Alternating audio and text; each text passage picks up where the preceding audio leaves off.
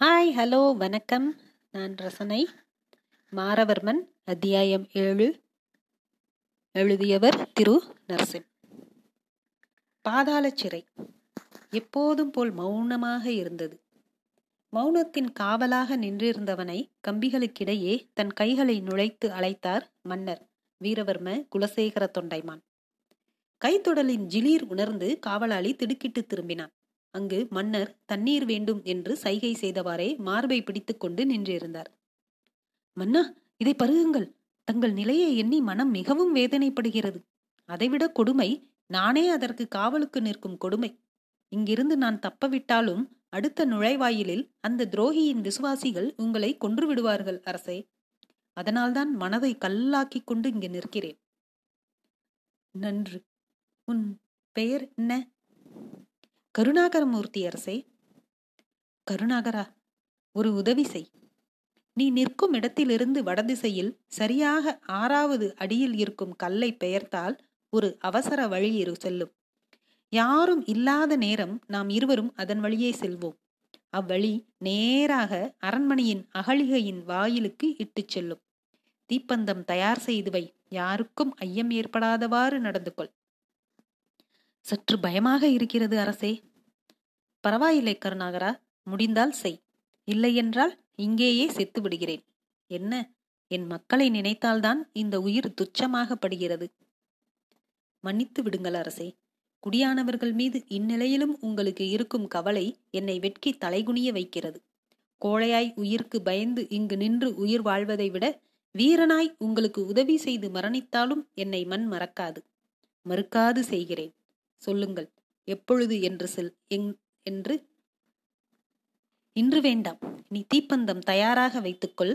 வெளியே நடமாட்டம் எப்படி உள்ளது? எந்த நாழிகை நமக்கு உகந்தது? என்று நோட்டம் விட்டு வா.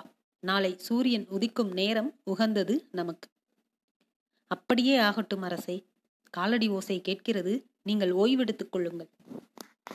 நீண்ட நாட்களுக்கு பிறகு ராஜா வீரவர்ம குலசேகர தொண்டைமானின் நாசி துவாரம் நிம்மதியாய் காற்றை உள்வாங்கி சீரான இடைவெளியில் வெளிவிட்டது. கண்கள் துயில் கொண்டது.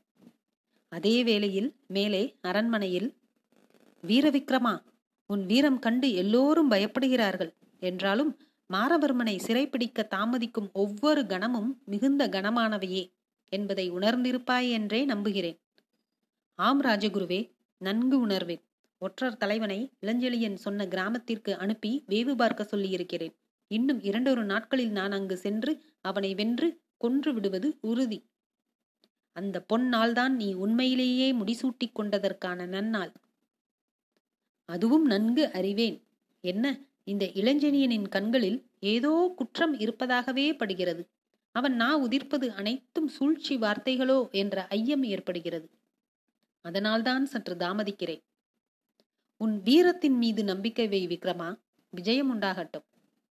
நல்லது சொன்னீர்கள். நாளை மறுநாள் புறப்பட வேண்டியதுதான். என் பயணத்தின் தொடக்கம் அவன் வாழ்வின் முடிவு. சென்று வா. வென்று வா. சிற்றூர். மாரவர்மனும் வீரனனும் கருப்பிற்காக காத்திருந்தார்கள். ஊர் எல்லை அது. பகல் முடிந்து இருள் சூழ ஆரம்பித்த பொழுதில் பறவைகள் தங்கள் இருப்பிடம் தேடி கூடடைந்த வண்ணம் இருந்தன. புழுக்கள் கூட சிறு சிறு குழுக்களாக வலம் வந்தன. கிர் ஒளியும் கூ அகவலும் ரம்மியத்தையும் மீறி ஒரு வினோத சூழலை அங்கு ஏற்படுத்தியிருந்தது. உடைவாளின் கூர்முனையை அதைவிட கூர்மையாக நோக்கிய மாரவர்மன் அதைவிட கூறான வார்த்தைகளை உதிர்த்தான். வீரனா வேலை வந்துவிட்டது வேலையும் வந்துவிட்டது இந்த வாளுக்கு அதை ஆமோதிப்பது போல் அத்தனை பறவைகளும் ஒத்த குரலில் கீச் கீச் என்று கத்தின. அந்த அந்தி பொழுதின் ஆரம்பத்தில் பறவைகளின் குரலை விட இனிமையான ஒரு குரல் மாரவர்மனை நோக்கி வந்தது. வீரனா சற்று பொறு அவளிடம் பேசிவிட்டு வருகிறேன். பத்தடி இடைவெளியில் இருந்த மாமரத்தின் பின் மறைந்தும் மறையாமல் நின்றிருந்த சொர்ணவல்லி மாரவர்மனின் கால்கள் அருகில் வந்ததும் தலையை தாழ்த்தி நிலத்தை பார்த்தாள். சொர்ணவல்லி இந்த பொழுதில் இங்கே ஏன் வந்தாய்? அப்படி என்ன அவசரம்? மன்னியுங்கள் ஆனாலும் இந்த அபலை பெண்ணின் நிலையை ஒரு முறையாவது எண்ணி பார்த்தீர்களா? உங்களின் வார்த்தைகளை கேட்காமல் இருக்க என் காதுகள் என்ன பாவம் செய்தன? இந்த திருவுருவை காணாமல் என் கண்கள் இருந்தும் என்ன பயன்? புரிந்துதான் பேசுகிறாயா வள்ளி. நான் ஒவ்வொரு நொடியிலும் நெருப்பில் இருப்பது போன்று இருக்கிறேன். அங்கு என் தந்தை என்ன பாடுபடுகிறாரோ என்று நினைக்கும் தருணங்கள் என் வாழ்வின் திராவக நிமிடங்கள். புரிகிறது. அதற்காகத்தான் சொல்கிறேன். என்னிடம் சற்று பேசி உங்கள் மனக்குமுருளை இறக்கி வையுங்கள் என்றுதான் சொல்கிறேன். மாரவர்மன் அவள் தாடையை பிடித்து முகத்தை திருப்பினான். அவளின் கண்களில் வழிந்த நீரை தன் கைவிரல்களால் ஒத்தி எடுத்தான். அவளை தன் தோளோடு அணைத்துக் கொண்டான். சற்று தள்ளி இருந்த திட்டில் அவளை அமரச் செய்து அருகில் அமர்ந்த மாரவர்மன் என் நிலையை சொன்னேன். உன் ஆதங்கம் புரிகிறது பொற்கொடியே. சொல். என்ன விஷயம்? விசேஷம் ஒன்றும் இல்லை இளவரசரே. யாழ் இசையின் யவ்வனத்தை ரசித்தபோது ஏற்படும் இன்பத்திற்கு ஒத்த உன் குரலே விசேஷம்தானே சொர்ணவல்லி? ஆஹா அதனால்தான் அதை கேட்க பிடிக்காதவர் போல் இருக்கிறீர்களோ? என்னை இந்த அந்தியில் இங்கு வரவைத்து விட்டீர்களே.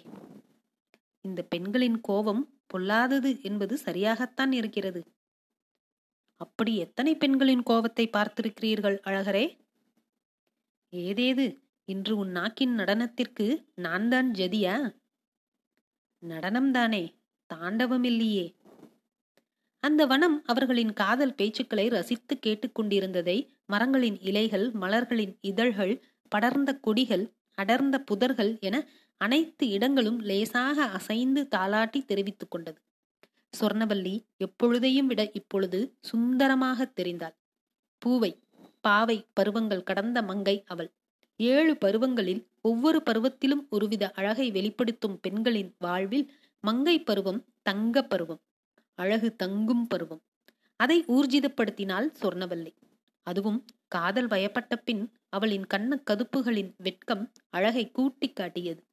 கண்களின் வெகுளி பார்வை கடந்து அடிக்கடி துமை துடிக்கும் இமைகளில் ரம்யம் கூடியது ரகசியம் கூறியது. அவள் கைகளின் மென்மை பெண்மையின் வரமா இல்லை மென்மையின் தன்மையே அன்றுதான் உணர்ந்தானா? என்று வியந்தான். காதலிக்கும் முன் இருந்த முகத்தினினும் இப்போது இருக்கும் பொழிவு ஒளிவின்றி ஒளிரியது. மாரவர்மனின் கண்களில் பட்டு மிளிரியது. அவளை சர்வ ஜாக்கிரதையாக வழியனுப்பி துணைக்கு வான்நிலவையும் வீரனனையும் அனுப்பிவிட்டு அவன் திரும்பி வரும் வரை காத்திருந்தான். மனம் மலர்ந்து பூத்திருந்தான். நன்றி.